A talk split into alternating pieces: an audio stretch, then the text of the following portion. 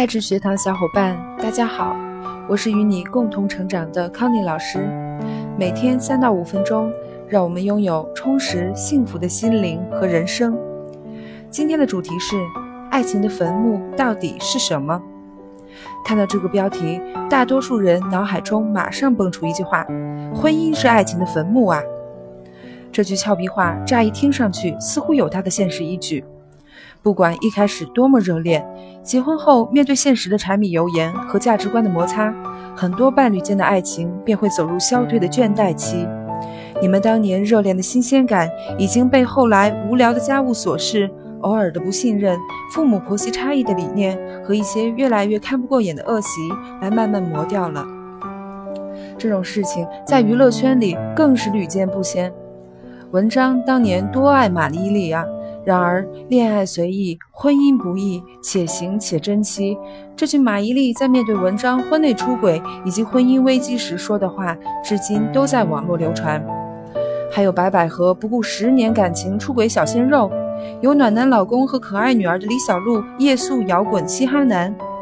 出轨就不多说了，还有 Selina 夫妇最终离婚，让我们更是质疑爱情。他们一起度过了 Selina 因为拍戏严重烧伤的康复期，却无法携手一生。经得起风雨的爱情，都难说是否经得起平凡呢？爱情是一门大学问，然而很多人都不及格。说爱情是婚姻坟墓的，多半没有爱的能力。一个不具备爱的能力的人，在爱情失败的时候，会用其他的原因来做挡箭牌。而忽视了自身的因素。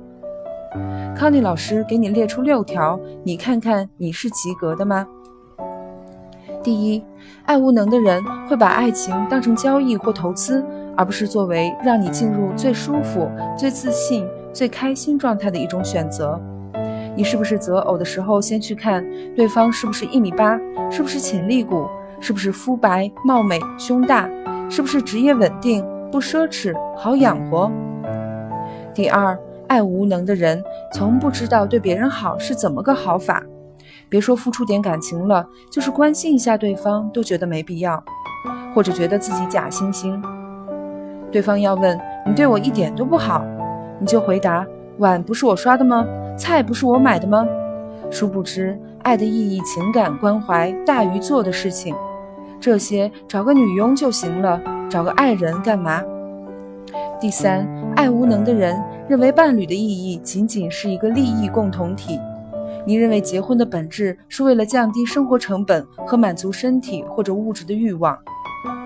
第四，爱无能的人遇到事情先不看自己的爱人，而是先看别人，很在乎别人的看法。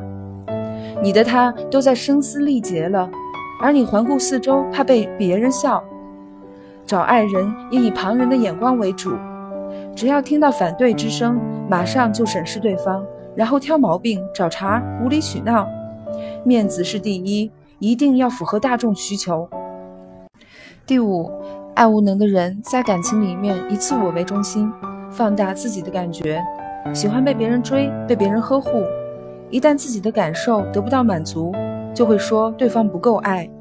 这里最有杀伤力的就是一切作物都是别人的。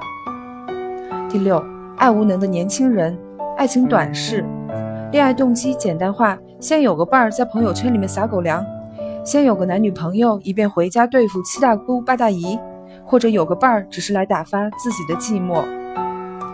如果你不小心对号入座了，那你真的要好好反省自己的爱的能力了。心理学告诉你为什么会爱无能，从心理侵蚀上来看。爱是人所具有的一种主动能量，它是一种主动的活动，而不是一种被动的情感。它是分担，而不是迷恋。它主要是给予，而不是接受。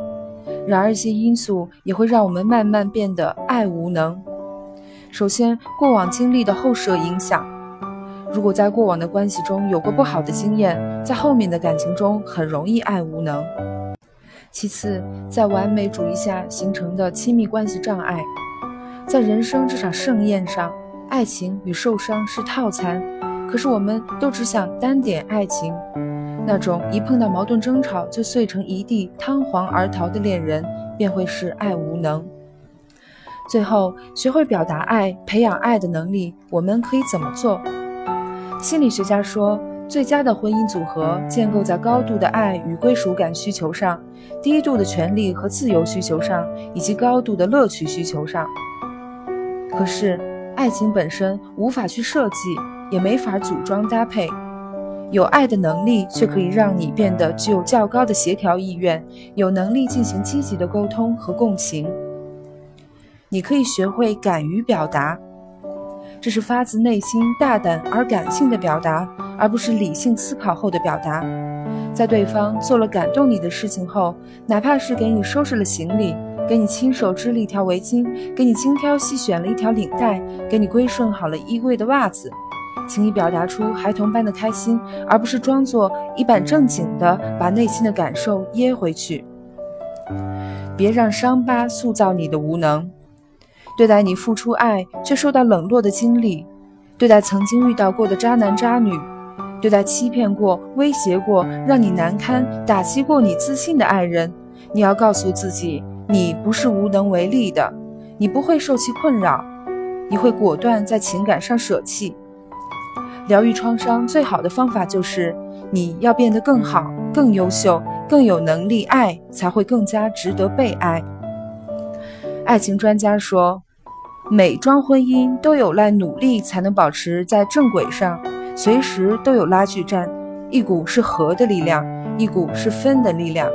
在本身三观差异不离谱的大前提下，婚姻并不是爱情的坟墓，爱无能才是。好，今天的内容就分享到这里。感兴趣的小伙伴可以点转发来分享哦。愿我们不仅能够幸运的找到爱人，也能够懂得如何去善待我们的爱人。我是 Connie，我们明天再见。